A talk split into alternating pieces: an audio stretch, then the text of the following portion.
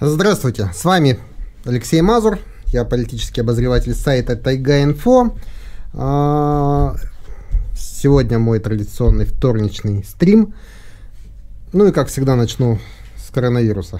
Я начинаю с, как сказать, с мировых и федеральных новостей, а потом а, прихожу к местным новосибирским. А, ну, почему про коронавирус? Конечно, во-первых, это хайп. Ну ладно, это на самом деле не, не, не поэтому. Я, как человек немножко параноидальный, отслеживаю разные угрозы для себя, для своей семьи. А, и коронавирус это такая одна из потенциальных угроз. А, объясню, в чем проблема. Ну, понятно, что мы видим, как он размножается в Китае, но, в принципе, у каждой эпидемии, вот новый вирус появляется, есть несколько возможных сценариев развития. Один сценарий – это вирус, если он принадлежит, например, собакам, или кошкам, или летучим мышам, или еще кем-то.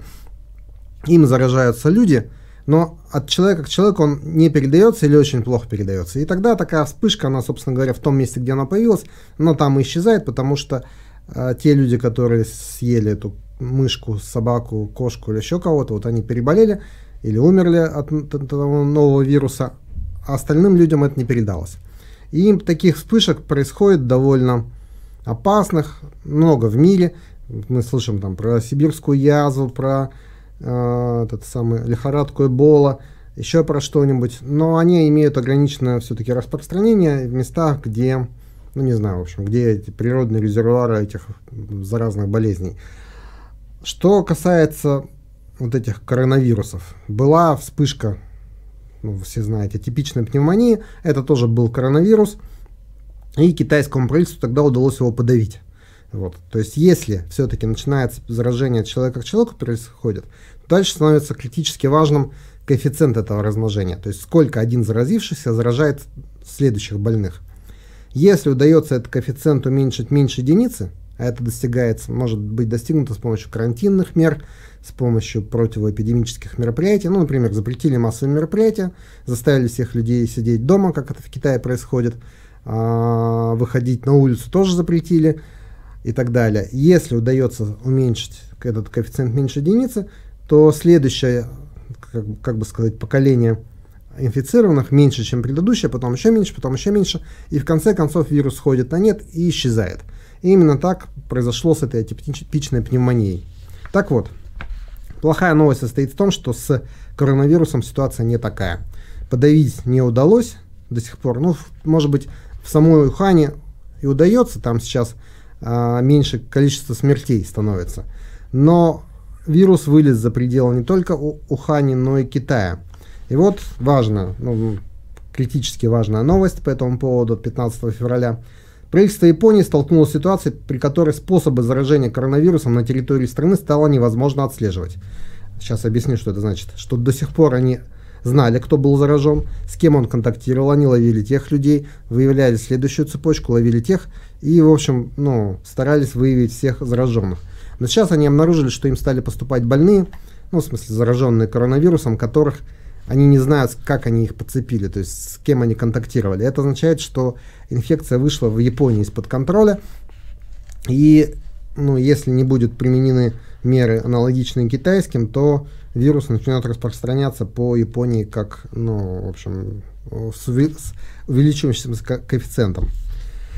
До этого мы находились в фазе, когда пути заражения были видны. Теперь в ряде ситуаций их стало невозможно отследить. Положение дел изменилось заявил в субботу на пресс-конференции министра здравоохранения, труда и благосостояния Японии Кацунобу Като. Ну и дальше тут идет список. В Японии э, число зараженных увеличилось с 259 до 338. Но больше всего из них на этом самом лайнере, который, круизном, который стоит в порту Йокогамы, э, и на котором, по-моему, уже пятая часть пассажиров заразилась.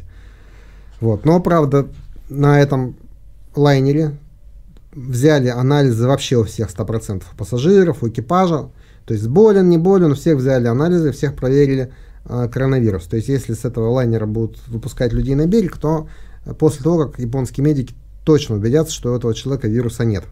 Так вот, важная информация, у большей части тех, кто инфицирован на этом лайнере, никаких симптомов нет. То есть, э, как сказать, в, в обычных системе карантина, вот знаете, у нас в аэропортах стоят там, мерят температуру, еще что-то делают.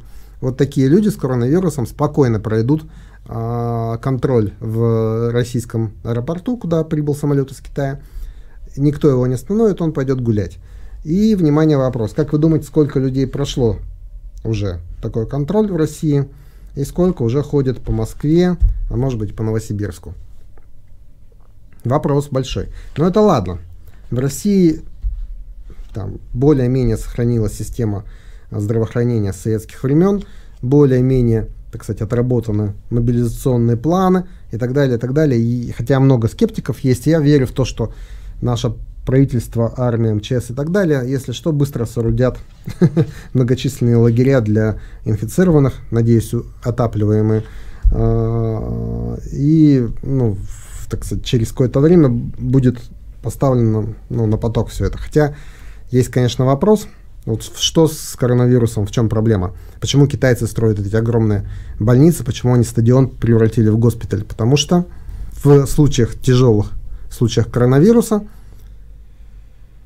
Людям требуется медицинская помощь, такая, ну, как сказать, высокотехнологичная, можно сказать. Ну, то есть людям нужно обеспечивать искусственное дыхание, как, как сказать, пост, пост, пост, ну, поставку кислорода, то ли в легкие, то ли в кровь, чтобы они не умерли от пневмонии. Все равно в Китае умирает довольно много людей. То есть уже там полторы тысячи умерло. В том числе главврач одного из госпиталя. Если вдруг количество больных превысит количество таких технологичных мест, то люди начнут умирать больше и чаще. Так вот, э, в России все-таки все это есть. А вот что будет в таких странах, как Индия, э, Пакистан, ну, Пакистан еще может быть туда-сюда, хотя тоже, конечно, Бангладеш. Вот прекрасная страна Бангладеш, там примерно 10% населения просто не имеет дома, то есть они бездомные. Египет, там уже есть случай зараженного. То есть совершенно понятно, что если Япония с очень дееспособным правительством, с очень развитыми социальными государственными структурами, с очень дисциплинированным населением, если Япония потеряла контроль над путями распространения коронавируса, то очевидно, что страны попроще, к которым относится Россия, этот контроль потеряют очень быстро. И этот самый коэффициент, а, чтобы меньше одного был, он не, недостижим в наших условиях конкретно этих. Вот, поэтому по-видимому, на данный момент можно поставить совершенно четкий прогноз, что коронавирус станет такой эпидемией все, всемирной. И вот уже, собственно говоря, эксперты ВОЗ говорят о том, что две трети населения Земли переболеют коронавирусом этим китайским. А, поэтому нам надо уповать на то, что в процессе передачи от человека к человеку и размножения коронавирус будет терять свою патогенность. То есть э, от нее, ну, станет как бы как тяжелая форма гриппа. Такое уже было со свиным гриппом, который, ну, помните, может быть, тоже была по этому поводу паника некоторая. Вот. После этого свиной грипп вышел в, в циркуляцию по всему миру. И большинство из нас свиным гриппом уже переболело, а может быть и не один раз, потому что он модифицируется и снова заражает. Но это не приводит к таким страшным последствиям. Хотя от гриппа тоже люди умирают. Вот. Ну, поэтому теперь важный вопрос, когда, то есть не если, а когда коронавирус доберется до России, и э, какая степень патогенности у него будет в этот момент. Вот, вот что относится к вопросу э, нашего, вашего с вами выживания наших близких родственников. Ну, в группе риска люди с болезнями хроническими, пожилые люди. В общем, берегите своих родственников. Ладно, перейдем к новостям российским. А у нас, как всегда, ну, в смысле, не как всегда, а продолжительный э, тренд, который мы тоже каждую передачу обсуждаем, это подготовка к поправкам в Конституцию. И вот появилось две новости. Э, одна на, в Коммерсанте, другая на РБК. О том, что, как именно будет проводиться голосование. РБК написала, что Кремль поставил, дал установку преврат, ну, регионам превратить день голосования в праздник. То есть на участках будут, там, не знаю, ярмарки проводиться, продавать что-нибудь, может быть, карты скидочные раздавать, как было в Новосибирске когда-то. А, людей будут заманивать всяко разно. И а, вот озвучивается, вот, озвучивается, сейчас зачитаем. Регионам поставлена задача создать в день голосования по поправкам в основной закон праздничную атмосферу в целях повышения явки, сообщили два участника семинара. В, там где-то в администрации президента прошел семинар. Точно такая же задача стояла на президентских выборах. И также поставлена задача обеспечить явку 60% и одобрение Конституции порядка 70%.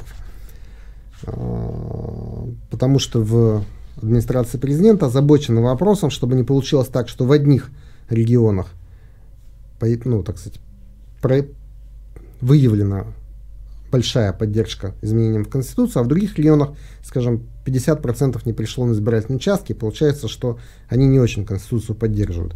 Такая ситуация была при принятии Конституции в 1993 году. Кстати, Новосибирская область была одним из тех регионов, где наименьшая поддержка была принятия Конституции 1993 года. В самом городе Новосибирске голосов против принятия Конституции было больше, чем за, э, насколько я помню. К сожалению, подтверждения этому найти не удалось, но в целом по области чуть-чуть Конституция победила, ну, по Новосибирской, а по, ну, Новосибирск же всегда хуже голосует для власти, чем в целом область, поэтому я думаю, что, ну, и так, так и было. Но я помню, что как я тогда уже участвовал в политической жизни, агитировал против принятия Конституции э, той. И поэтому помню, что вроде бы по Новосибирской области мы победили противники Конституции, но э, избирком, центр избирком утверждает обратное. Ладно. И вот теперь еще про технологии. В администрации президента определились с основными идеологемами – которые будут использованы в агитационной кампании в поддержку поправок Конституции. Переведу на русский язык.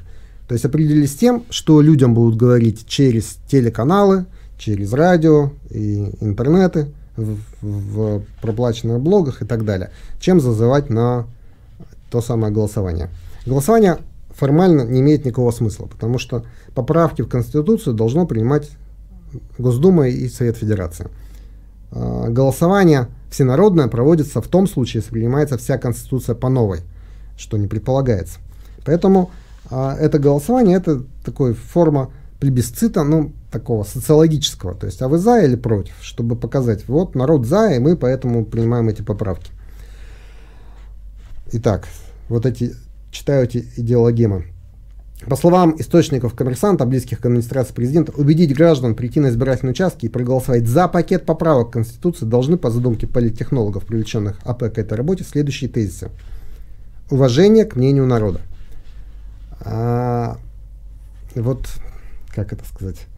То есть мы знаем многочисленные попытки провести в разных регионах те или иные референдумы. Например, была попытка провести референдум о том, чтобы отменить повышение пенсионного возраста. КПРФ ее проводила. Была создана альтернативная группа инициативная, которая э, завалила, ну, в смысле, слила это дело. У нас закон написан так, что если одна инициативная группа создана, то вторую уже нельзя. Были попытки провести референдумы по тому, чтобы не допустить э, мусорный полигон в Архангельской области, например, в Шиесе. Были попытки, вот в Горном Алтае сейчас происходит, проходит одна за другой, попытки провести референдум о том, чтобы вернуть выборы э, мэров городов и э, глав районов. Тоже до свидания. Ничего не регистрируется. То есть, где бы не пытался народ или кто-то, выдающий себя за народ, э, инициировать референдум, ни один из этих референдумов не удался. Удавались только те референдумы, которые инициировала власть. То есть, например, э, сократить, ну, объединить э, субъекты федерации. Бац, сразу и референдум удавался, и люди приходили на выборы. Вот. Если уважение к мнению народа, почему поправки голосуются пакетом, а не порознь? То есть, казалось бы, дать людям возможность выбрать. Вы за то, чтобы Верховный Совет, судьи, судьи Верховного Совета мог задавать президент или против этого? Нет, нет. Вы можете ли быть либо за это, либо против, но вместе с э, повышением пенсии, с индексацией пенсии, только вместе, а порознь нельзя. Ну ладно, перейдем к следующему, к следующей идеологеме. Сопричастность к историческому событию. Вот когда в США, не при свете дня будет упомянуто, принималась Конституция та, то есть это была какая обстановка?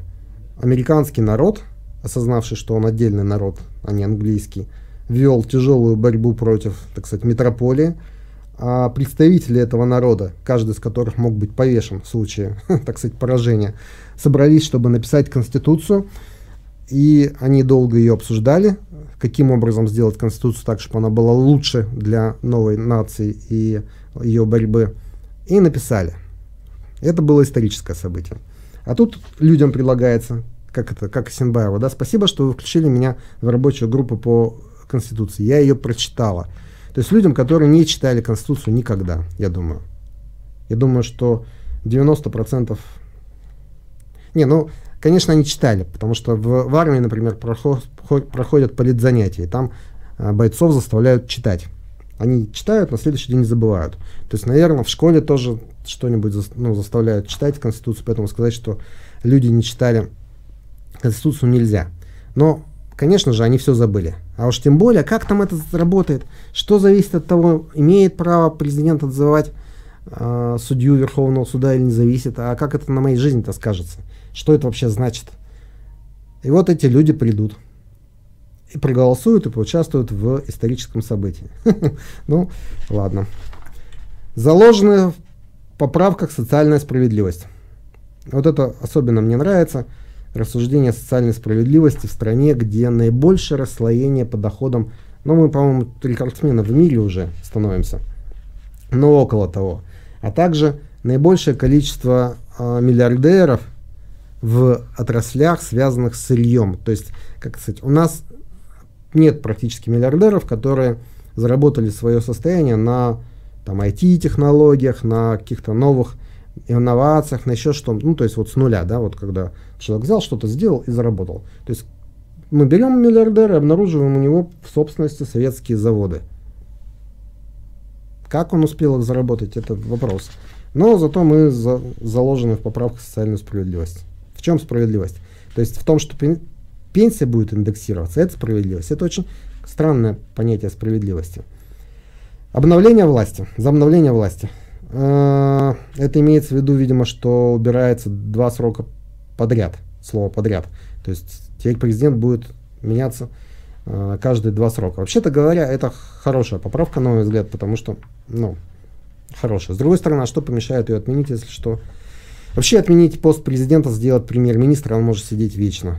Вот у нас, например. И причем, я представляю, пропагандист наш выходит, Соловьев выходит и говорит, а что такого? Вот в Германии Меркель сидит, премьер, канцлер, и никаких двух сроков подряд, в чем проблема? Или там в, в Англии тоже нет никаких ограничений. Может быть премьер-министр сколько угодно. Депутаты могут сидеть сколько угодно. В чем проблема? Как, как сказать, у нас же а, каждый законодательный акт, который предлагается, какой-нибудь там, какую-нибудь гадость придумают, такие говорят, а видите, а вот в этой стране так, а на Западе вообще вот в таких-то странах эти э, законы действуют. Почему берем только плохое? Ну ладно. И сохранение территориальной целостности. Это новое. Ну, ну, то есть были поправки, которые Владимир Владимирович предложил. Точнее, их внес Клишес, э, но Владимир Владимирович подписал, ну, в смысле, тоже предложил. Там этого не было. Это появилось потом в ходе обсуждения, э, что вдруг, вдруг придет к власти президент, это мне нравится.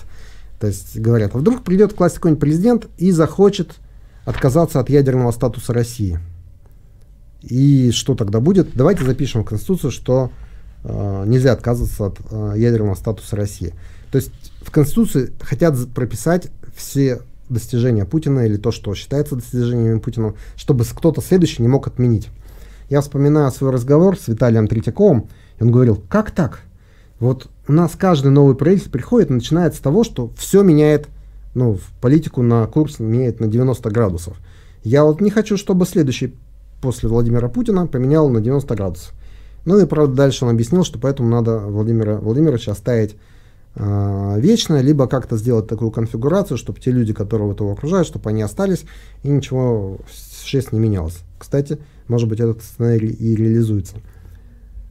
Вот. Но никто не отвечает на вопрос, а почему в России так происходит, что каждый следующий а, правитель на 90% меняет курс. Хотя на самом деле не, не на 90%, что Хрущев стал антикоммунистом, что ли, не стал антикоммунистом, он даже наоборот.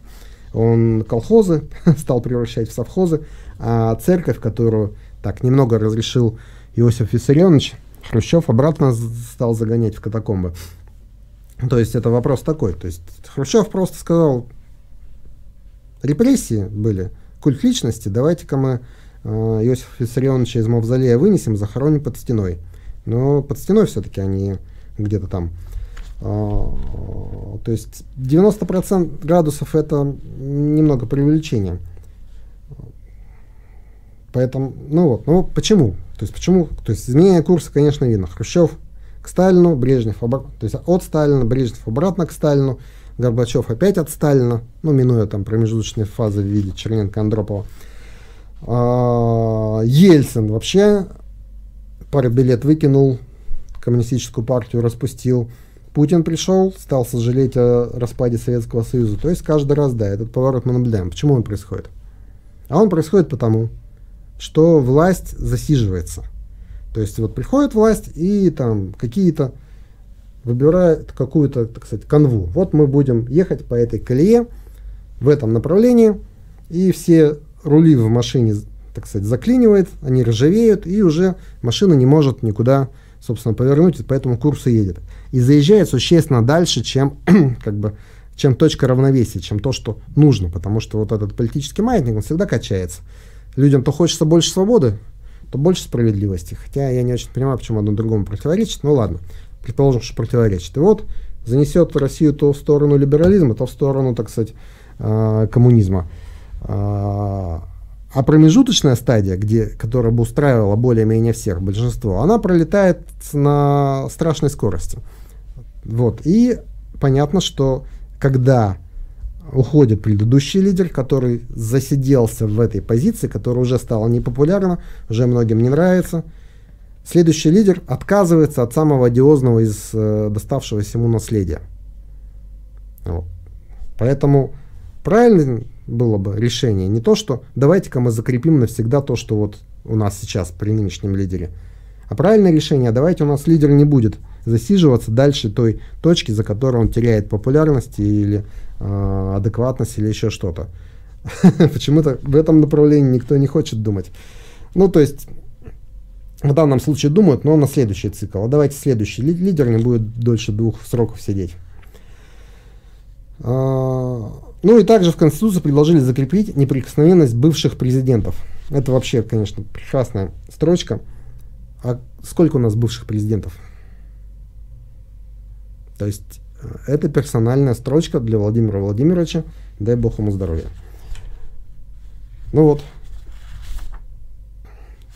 Дальше я пообещал рассказать, рассказать про судьбу средств массовой информации, нелегкую в России. Но сначала отвечаю на вопросы.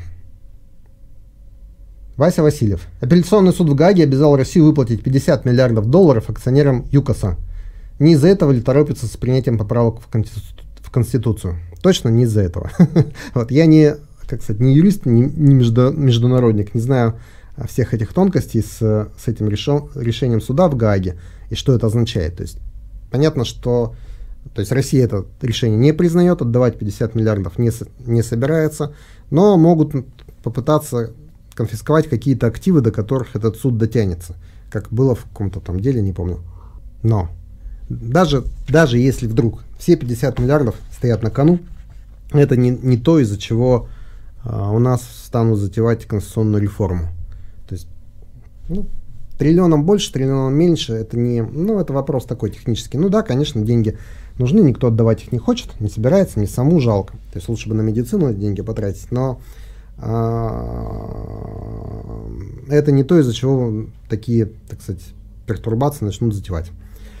Суды – это интересная тема. Раньше надо было развязывать войны, захватывать территории. Сейчас собирается группа людей решает. Вот эта страна будет платить в этой. Но это же гру- группа людей не просто так собирается. Это страны, ну, вообще, иметь судебную систему нужно, потому что как иначе решать конфликты, спорные вопросы? А, путем войны, что ли? Ну, то есть мы, слава богу, ушли от этого. Суд лучше, чем война. Вот. Но эти люди появляются в том случае, если э, те страны, которые ну, судятся в этом суде, подписывают соответствующие обязательства. Что, например, мы, да, мы будем признавать решение этого суда. А если страна не подписывает, то ее в этом суде никто судить не будет. Я, опять же, не специалист, не знаю, в каком отношении находится Россия и суд в Гааге, а, но я сильно сомневаюсь, что суд в Гааге стал бы судить по, по поводу российских обязательств, если бы не было каких-то соглашений России. Вот, может быть, поэтому, кстати, поправка э, в Конституцию вносится насчет решения судов, которые противоречат, ну, в смысле международных органов, которые противоречат Конституции. Может быть, эта поправка попала из-за этого. Но в целом нет. А почему против Конституции агитировали? Ну, я напомню ситуацию 93 -го года, я до сих пор считаю, что это был в каком-то смысле переломный момент. То есть до 93 -го года Россия существовала по Конституции РСФСР. Конституция РСФСР, конечно, была написана в советское время, она была, носила, ну, как сказать, имитационный характер, то есть там было написано, что вся власть у Советов, а на самом деле вся власть была у КПСС до 90 -го года. Но в 90-м году неожиданно, после того, как были проведены выборы, выяснилось, что легитимность Советов выше, чем легитимность КПСС. А в 91 году это выявилось ну, в известном противостоянии ГКЧП и Верховного Совета РСФСР, которое кончилось поражением ГКЧП, которого никто не захотел поддерживать. Ну, правда, они сами были пучисты, ну, в том смысле, что они даже по советским законам, они были узурпаторы. А, Конституция была неплохая РСФСР. То есть был, было реально разделение властей. Президент не мог творить что угодно, а, за ним должен был присматривать Верховный Совет. А президент хотел творить что угодно. Вот. И это привело к нарастающему конфликту между Верховным Советом и президентом. При этом Верховный Совет, по мере того, как ну, это противостояние нарастало, тоже радикализировался. То есть там сказать, что я, например, за Верховный Совет, я не могу. Ну, сказать, что я за Ельцина тоже не могу. То есть э, довели обе стороны, довели ситуацию до там, открытого противостояния, очень радикального. После чего появился проект Конституции, написал его Шахра и компания – Написали они его под Ельцина. Ну, они думали, что под Ельцина, оказалось, что под Путина. И там огромные перекосы. То есть разделение властей в существенной степени было уничтожено. Суперпрезидентская республика, ну, в смысле суперпрезидентская власть, легко переходящая в авторитаризм при желании президента.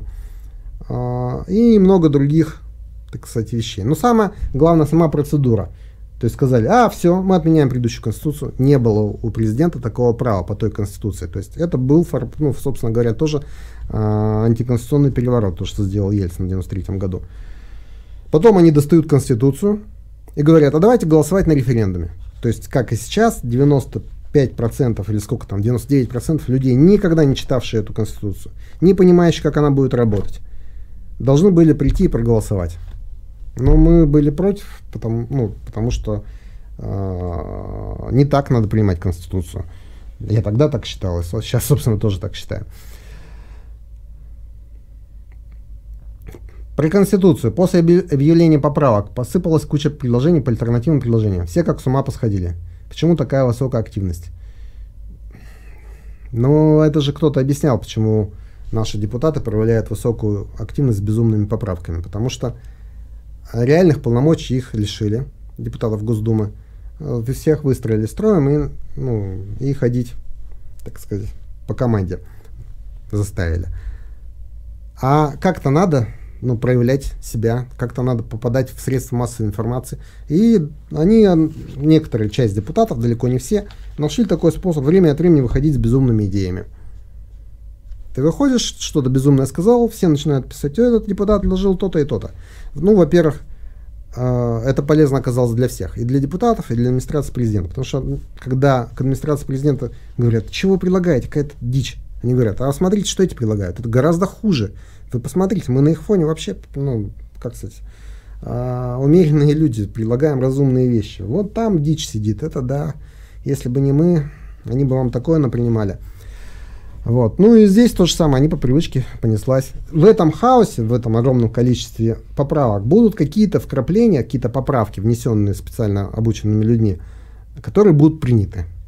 Я вот все пытаюсь понять, где же там будет про распуск, Госдумы, потому что э, в текущем варианте Конституции нет способа распустить Госдуму. Сама она не может распуститься, нет такого в Конституции. А распустить ее, потому что возник парламентский кризис, и потому что Госдума вдруг не хочет утверждать премьера-министра или выражает ему вот недоверия, нельзя. И вот, кстати, появился один пунктик, что если Госдума не утвердит треть от правительства, треть, ну, в смысле, треть из числа министров, то Госдуму можно распустить. Может быть, они пойдут по этому пути, потому что треть это все-таки не так, как не все правительство в отставку, а вот треть. Но тоже как-то странно. То есть наиболее разумный вариант, что просто дать Госдуме право самораспуститься. Сейчас у нее нет такого права. То есть собрались депутаты и сделали себе контрольный выстрел в голову сказали, все, мы хотим прекратить наши, наши полномочия, разъехаться по домам. Новые выборы. Кстати, в Англии так делают, а, когда правящая партия считает, что у нее сейчас больше шансов. Обычно у нашего человека нет такой активности в отношении законов. Так это смотря какого человека. Что будет делать власть, если примет поправки, а референдум провалится? Референдум не может провалиться. Я кстати, не могу все понять, в каком последовательности они будут принимать. То есть сначала примут поправки, а потом референдум, или наоборот. Ну, общем, так, вообще, что тут понимать? Владимир Владимирович сказал однозначно. Сначала голосование, ну, в смысле, всенародное голосование, а потом э, принятие поправок. Ну, всем понятно уже, никто не сомневается в том, что это голосование пройдет, и люди проголосуют за эти поправки. Ну, во-первых, потому что во-первых, потому что у нас есть много чудесных регионов, в которых э, могут нарисовать любой результат э, голосования. А во-вторых, потому что э, люди придут, проголосуют за повышение э, пенсий, за индексацию их постоянно. Ну, это понятно всем. Э, оппозиция не сможет там, провести работу против, не сможет организоваться, не сможет объяснить, почему надо голосовать против. Это действительно очень сложно объяснить, потому что ну, там нет такого, как сказать, что-то такого вопиющего в этих поправках, что смотрите, это нельзя принимать, давайте мы, ну, если это принять, то всем нам конец и конец всему. А, то есть в целом все эти поправки, они, конечно, имеют, ну, на мой взгляд, негативное влияние, потому что они размывают и без того очень размытое правовое поле. То есть там в, в самой Конституции одни пункты начинают противоречить другим. И а, пункты, которые должны были бы быть в первой и второй главе, появляются там в каких-то других последующих главах. То есть это, конечно, плохо с точки зрения ну, того, что нормальные юристы после этого у нас невозможны.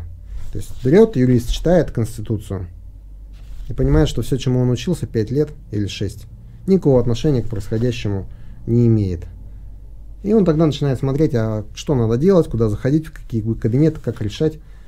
А, потому что, ну, как это, опираться на, на противоречащую друг другу самой себе Конституцию становится сложно. А, она перестает быть документом прямого действия. И так-то перестала. Еще по поправкам Конституции. Глава государства внес поправки, и при этом есть некая рабочая группа в Кремле по поправкам. Как состыкуются одно с другим? Отлично состыкуются, потому что глава а, государства может внести еще поправки. В чем проблема? В Конституции России пропишет неприкосновенность бывших президентов. Бывшего президента. А, да, ну я про это сказал. Про канцлера. Почему у Меркель власти 20 это хорошо, а в других странах плохо? Ну, я думаю, что не все считают, что Меркель власти 20 лет это хорошо. А главное, что, ну, как сказать, ну, неважно, какой-то человек может занимать какой-то пост много лет. Вопрос в том, что есть страны с более-менее устоявшимся политической системой. То есть Меркель, она не является э, полновластным, так сказать, ну, властителем государства. Она не президент. То есть тот же самый парламент Германии в любой момент может взять ее и переизбрать, если вдруг она взорвется. То есть она подконтрольна, она модератор этой системы. Вот сидит там парламент, у них там, не помню, по-моему, пять партий у них в этом Бундестаге. И Меркель их как переговорщик как-то там согласовывает ну, эти интересы и управляет. И более-менее она всех устраивает. как э, человек, который моделирует вот эти вот договоренности. А когда мы выбираем начальника, который командует всеми, то 20 лет это уже другое. Там происходит, ну, как сказать, профессиональная деформация. Ну и хотя я думаю, что я уверен просто, что в Германии есть много людей, которые считают, что это плохо, что Меркель 20 лет у власти. Но там парламентская система, это же не президент. Расслоение доходов, коэффициент Джини в России меньше, например, в Южной Африке или некоторых странах Латинской Америки. Да, меньше. Ну, мы не самая худшая страна в мире, я согласен. А, но, во-первых, он выше, чем, условно говоря, развитых странах, и он растет. Особенно впечатляет прогресс со времен СССР. То есть, если э, на, в конце СССР этот коэффициент был один из самых низких в мире, то теперь он один из самых высоких. То есть у нас производная очень высокая. Есть ли вариант, что за поправки кто-нибудь не проголосует? Какая-нибудь системная партия устроит демарш в Госдуме? Народ не поддержит на плебисците, на плебисците Матвенко. Ярошуков осудят. Нет такого варианта. Мы же видели, голосуют единогласно. А почему агитировали против Конституции в 91-м? В 93-м. Ну, я же про это рассказал. Про деньги. Прокомментируешь продажу акций Сбербанка? В какой еще стране мира деньги от покупки идут в бюджет? Очень-очень странная продажа. Да, я, я не разбирался, мне тоже это удивило, потому что покупает вроде бы правительство, а на какие деньги? То есть из бюджетных денег. И деньги идут в бюджет. Не знаю, я не разбирался. Новости гражданской коалиции. Где смотреть дебаты? Что сделали за неделю? Хорошие вопросы. А, ну, давайте отдельно об этом, если будет время. Пока. Так. Что происходит с НТН-24? Будет ли что? Новости Мария Лондон. Тайга взгляд. Про НТН уже говорили? Нет, еще не говорили. Вот сейчас начну говорить про НТН. Это то, что я обещал. Про коалицию потом если останется время. Сначала, извините, небольшая лекция по поводу средств массовой информации.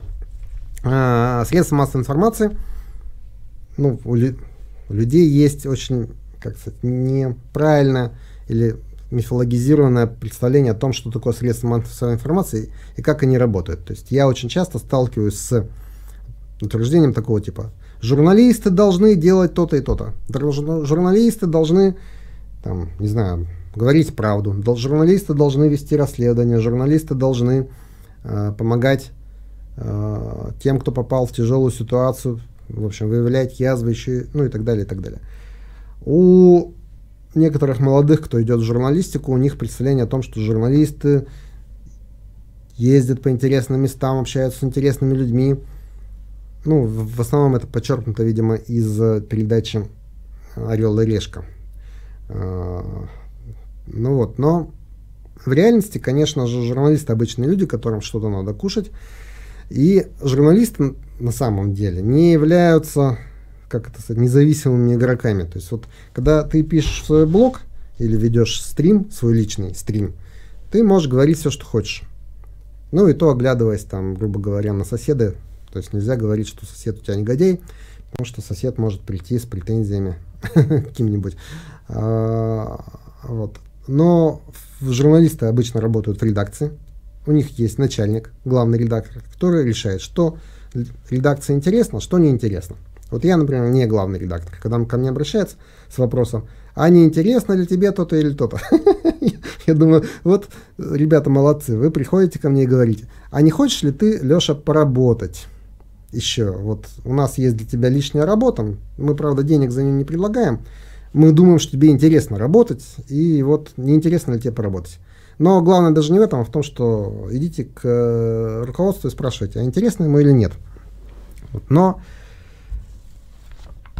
каждое средство массовой информации это некоторый ну, экономический субъект, который зарабатывает деньги. И вот люди никогда не задумываются над вопросом, а откуда у средств массовой информации деньги.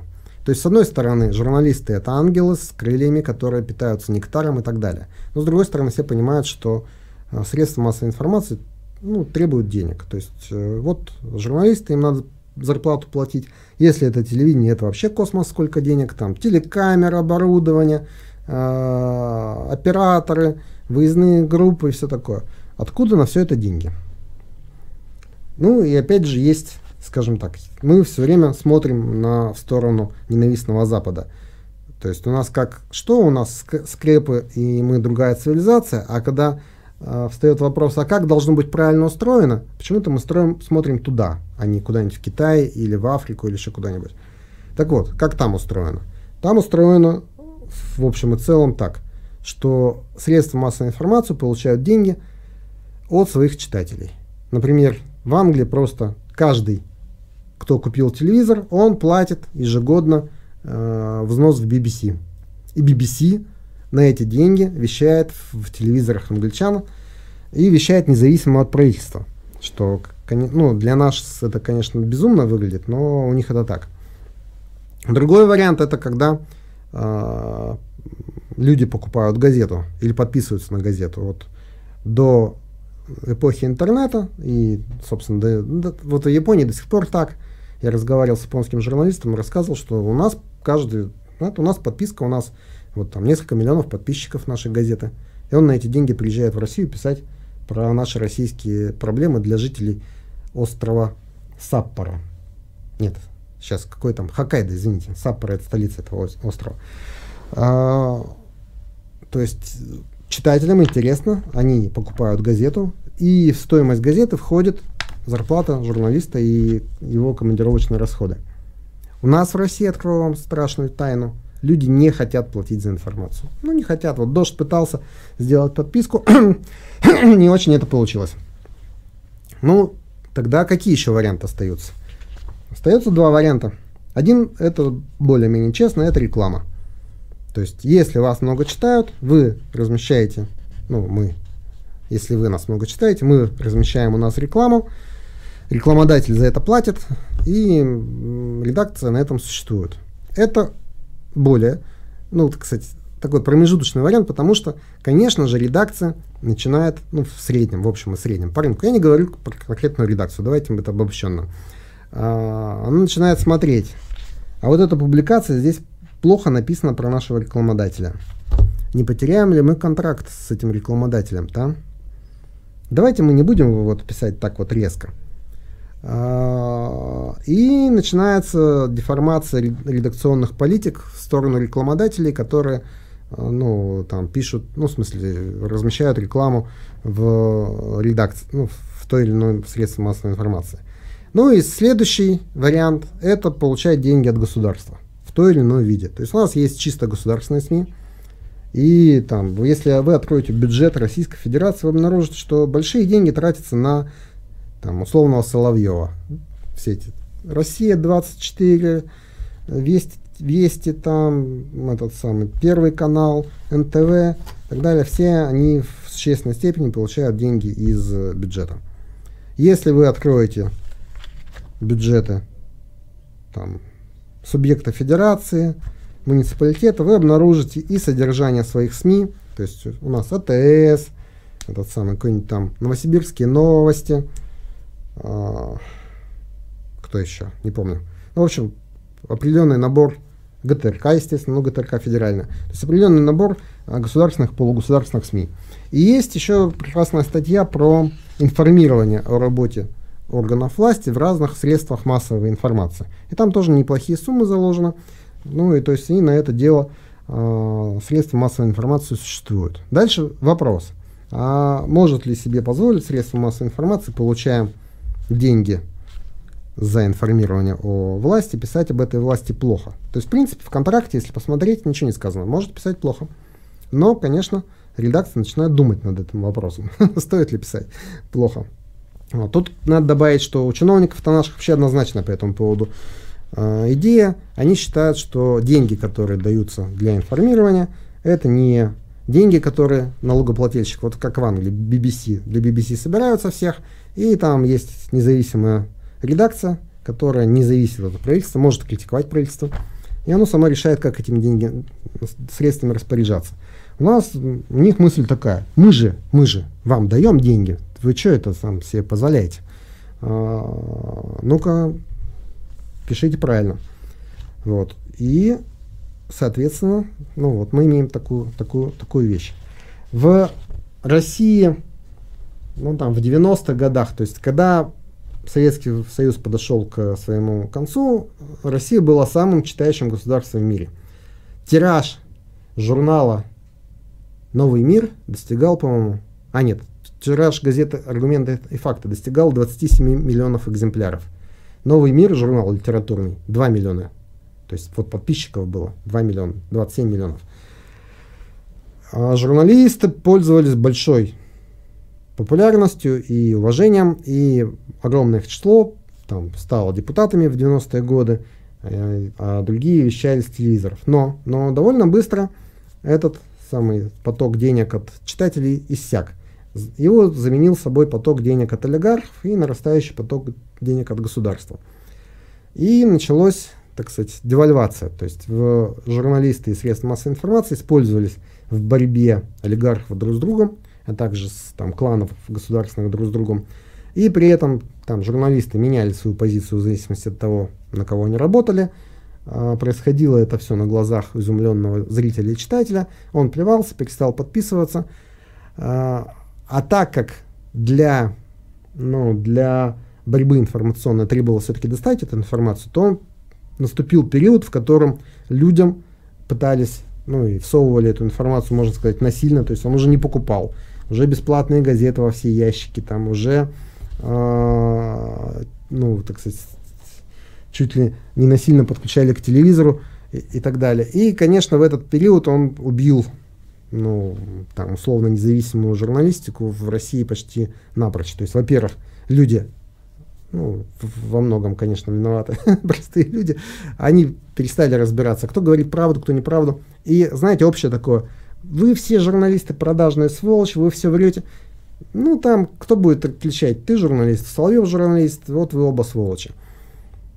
Это как э, любой, кто пытается избраться депутатом, приходит к людям, а ему сразу претензии. А почему вы снег не почистили этой зимой? А почему у нас э, управляющая компания плохо работает? То есть он еще даже не, не стал депутатом, он уже во всем виноват. Так и э, журналисты у нас все во всем виноваты.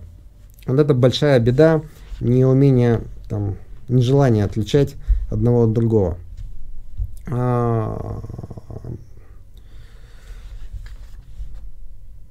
ну вот. И потом, уже завершение этой, так сказать, войны всех против всех информационной, когда государство, так сказать, когда э, к власти пришел Владимир Владимирович, начали потихоньку отбирать у олигархов это оружие информационное. Ну, первым делом НТВ пал, но потом и РЕН-ТВ, и, в общем, весь телевизор был подчинен. Долгое время терпели, более-менее терпели в, свободу в прессе. Ну, считалось, что газеты читает ну, небольшая часть либеральная. Знаете, ну, там, как сказать, 100 тысяч, ну, даже миллион. Там, в аудитории миллион не волновало. Электоральная это незначимая цифра. Пожалуйста, пускай вот для них будет там так сказать, информация э, правдивая. Вы, появилась деловая пресса, то есть те, кто публикует коммерсант, ведомости, те, кто публиковался в первую очередь для бизнесменов, а бизнесмены платят за все-таки достоверную информацию. Поэтому там появился, ну, появился спрос на достоверную информацию и платежный, э, ну, платежный спрос на эту информацию. Вот. Но в общем и целом на данный момент а, крупное независимое СМИ, чтобы оно было, ну, региональное, чтобы оно было, а, ну, действительно независимо и а, обеспеченное, ну, практически невозможно. То есть у нас в городе, наверное, мог бы НГС быть таким СМИ, но, естественно, он тоже испытывает там то или иное давление. Давление, попытку, так сказать, ну, купить, не знаю, ну, мы видели, как менялись собственники в разных компаниях, в менял собственник. А, вот. И ну, особенно телекомпании. То есть э, вот мы видим, как закрылись региональные телекомпании. Например, закрылась телекомпания в Томске. ТВ, ТВ-2 под надуманными предлогами. Они там долго доказывали, что его владельца нет иностранного гражданства. И вплоть до того, что запрашивали все посольства. Но это не помогло, лишили лицензии и нет там телеканала. У нас в Новосибирске гораздо раньше других у нас в 2004 или 2005 году, простите меня, коллеги из антенн, закрылось вещание антенн 4. И благодаря этому выросла ну, читаемость материалов в интернете, на мой взгляд. То есть ТГ-инфо, в частности, обязана своим существованием там, тем, что был прикрыт антенн 4. А, ну вот, ну и в, сейчас вот эта история с антенн 24. То есть, конечно, а, есть существенная проблема в том, что бизнес-модель такая, создать телевидение с большим штатом, большими расходами, она не выживает на рынке рекламы. То есть нужны доход, доходы либо инвесторов, так сказать, которому зачем-то нужен телевизор, либо поддержка стороны государства. Я так, ну, мне, конечно, сложно это обсуждать, потому что есть некоторый конфликт интересов. Я, э, рабо, как сказать, работал, работаю пока еще в НТН-24, веду передачу «Чем». Еще две передачи выйдет в этом месяце, а потом, по-видимому, все. А, но, насколько я понимаю, руководство телеканала хотело там, либо тем способом, либо другим эту финансовую поддержку получить. И вот пришли к моменту, что получить ее не удалось ни на рынке, так сказать, финансовом, ни на э, административном рынке. И, по-видимому, канал прекратит свою работу, если не произойдет каких-то там событий в ближайшие две, две недели.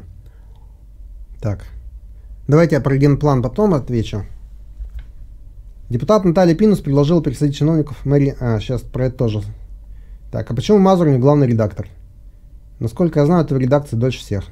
Потому что, как сказать, у каждого человека своя спецификация. Мне вредно быть начальником, а если бы я, я, если бы я был главным редактором, Тайга Инфо прекратила бы свое существование еще лет 10 назад. Уже несколько человек спрашивали про платную подписку, а ВОЗ и ныне там. Да, я согласен, безобразие. То есть есть много а, моментов, по которым я мог бы покритиковать и Тайгу Инфо, и НТН-24, и другие организации, с которыми я сотрудничаю. Ну, во-первых, это вредно для меня будет, а во-вторых, а, но с одной стороны, да, то есть, конечно, если мы прикрутим, наконец, ну, возможность донатов, нам пойдет какой-то небольшой финансовый поток. Но опыт показывает, что за пределами Москвы создать ну, успешный краундфандинг, ну, никого не получалось.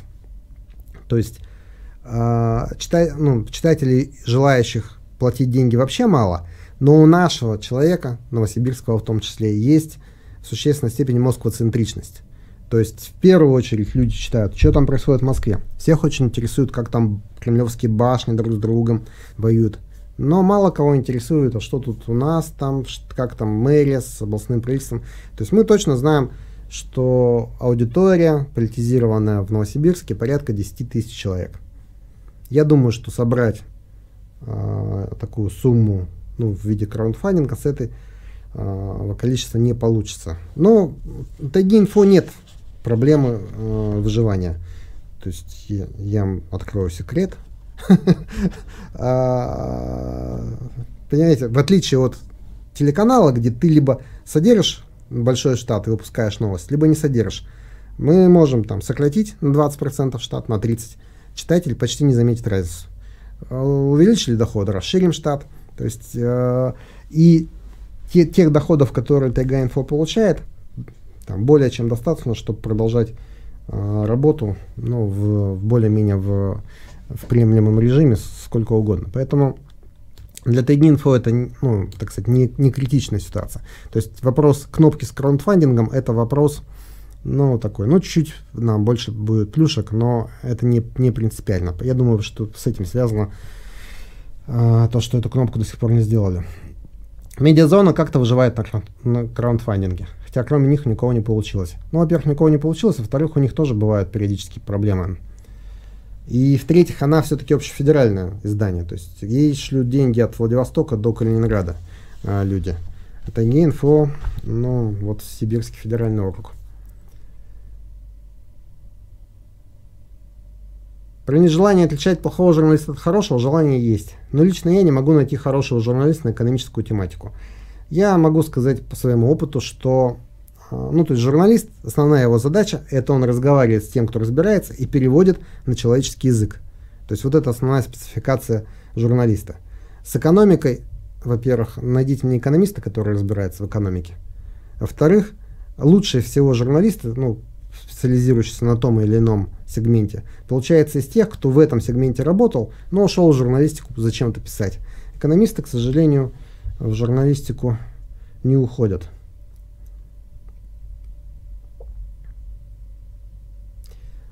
Я удивляюсь, как красноярских местных еще не приезжали. Спокойно крутят все новости о расследованиях Навального, ролики Варламова и так далее.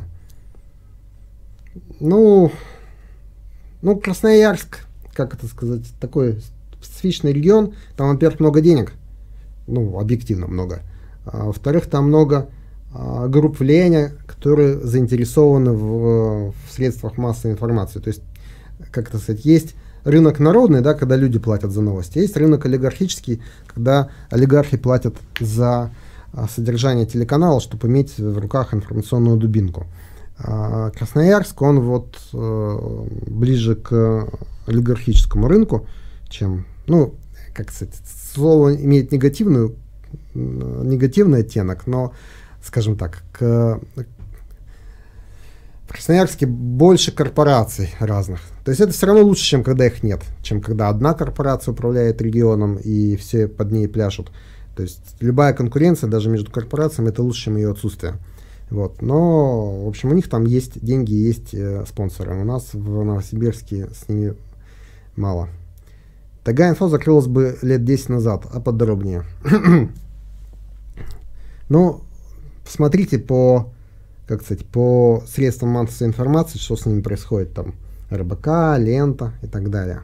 Что подробнее? Что, что нужно объяснять?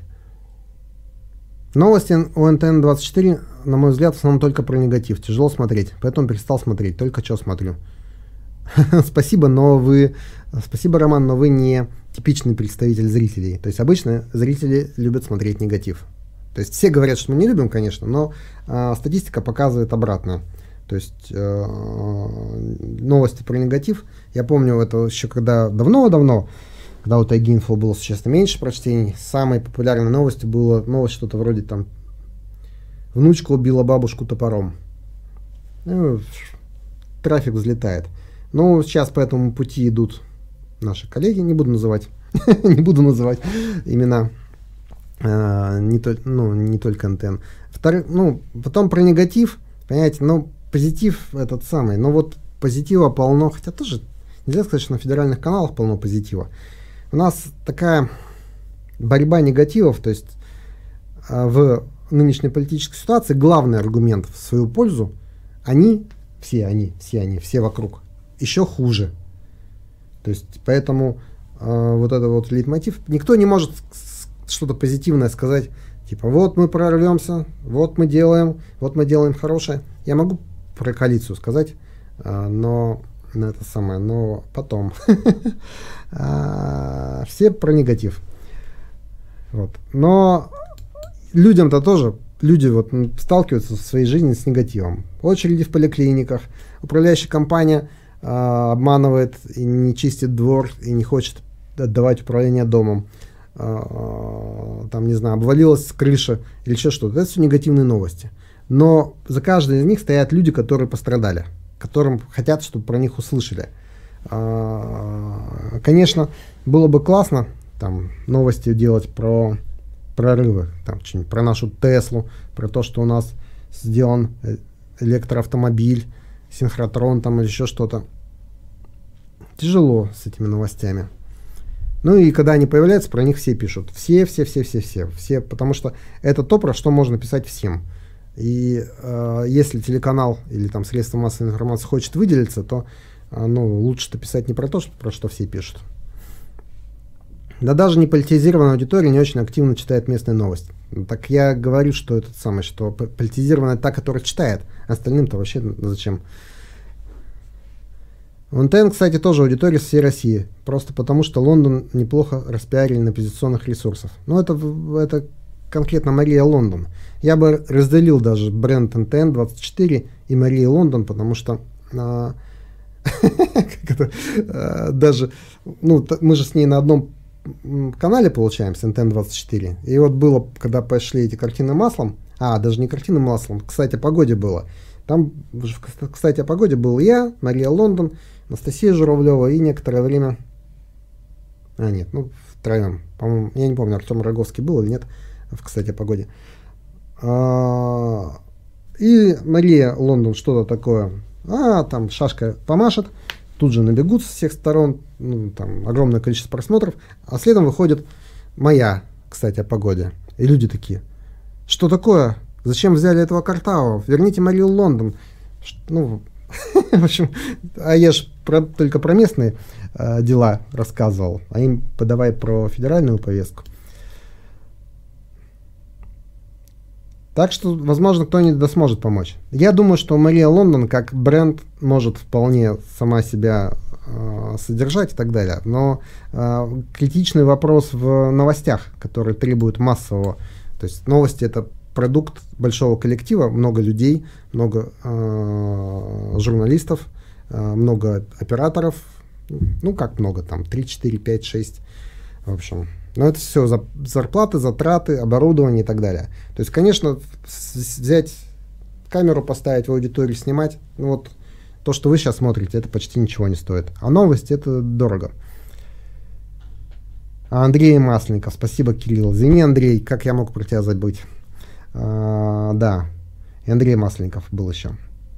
Так, мы уже час в эфире. Про коалицию я обязательно расскажу через неделю. Вот. Новости про коалицию тоже обязательно будут. А, ладно, давайте я пару слов скажу. Есть большая проблема. То есть, когда вы делаете реальную коалицию, а не бутафорскую. То есть, обычно это как происходит? Такие, а давайте-ка мы создадим коалицию, которая поддержит, ну, например, Единую Россию или КПРФ на выборах мэра или, а, или а, горсовет. После чего берется там список так. Так, этого берем, этого не берем. И каждому из этих участников делается предложение, от которого нельзя отказаться. После чего они выходят, обнявшись, пожав руки, и там типа мы ура, мы объединились, давайте все поддержим единого кандидата от оппозиции или Единую Россию. Вот. На следующий день после выборов этой коалиции нет, никаких обязательств нет, ничего, чтобы связывало людей друг с другом нет – и так далее. Ну, потому что это все пиар для а, избирателей, это не реальность. Если речь идет о реальности, то вы садитесь с реальными людьми, у которых там свои реальные интересы, противоречащие друг другу. Накопленный за предыдущий исторический период э, накопленные конфликты. В нашем маленьком городке, прости господи, трудно найти двух человек, которые не наступили друг другу на больные мозоли за последние 10 лет, ну, если они социально активны. То есть я как-то хотел нарисовать карту нашего гражданского общества, кто с кем конфликтует. Но это бессмысленно, потому что она очень быстро меняется. Вот сейчас конфликтуют, а завтра бац в одной коалиции. Как так? А, кроме накопленных конфликтов, то есть при каждого участника берешь его, начинается вопль. Зачем вы его взяли? Да он же там такая-то сволочь. Он там против Крыма. Или наоборот, э, против, там, не знаю, или наоборот за Крым или э, что-нибудь еще по федеральной повестке. В общем, у всех еще разные мнения про федеральную повестку. Потом начинается, так, а что мы в эти будем включать обязательства? Например, там у нас пункт в коалиции есть пункт, что если кандидат от коалиции избирается, то он будет голосовать против локтя.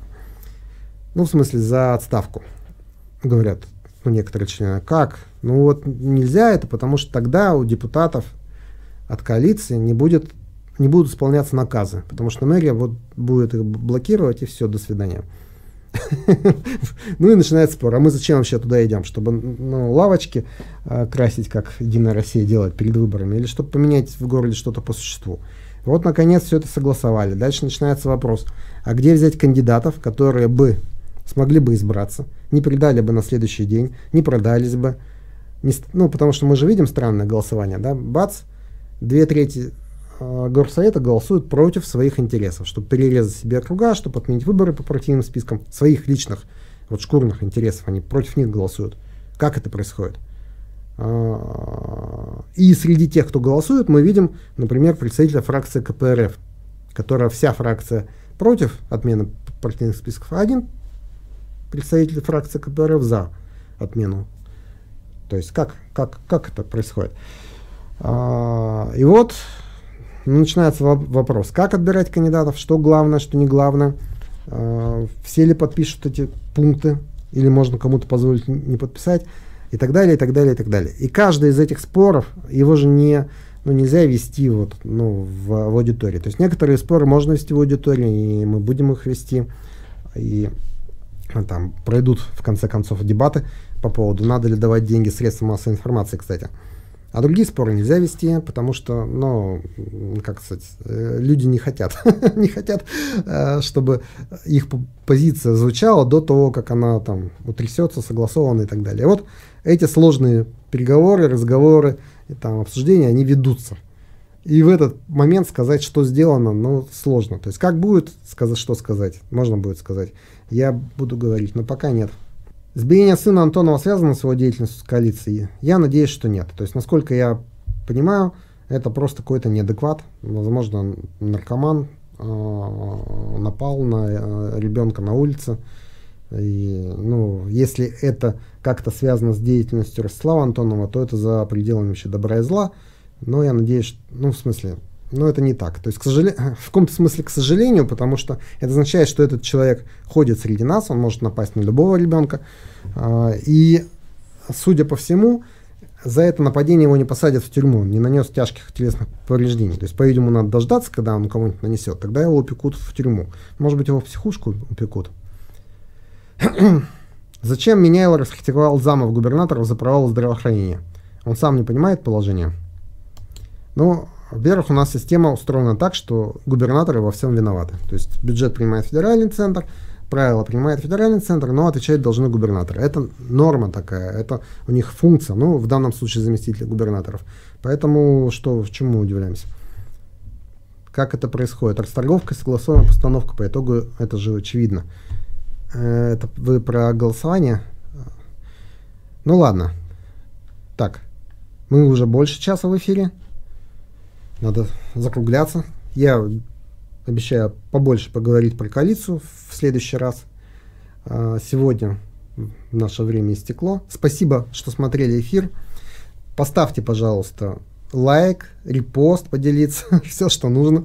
А, помогите. То есть не можете помочь донатами, помогите лайками. Спасибо, что смотрели. Встретимся через неделю. До свидания.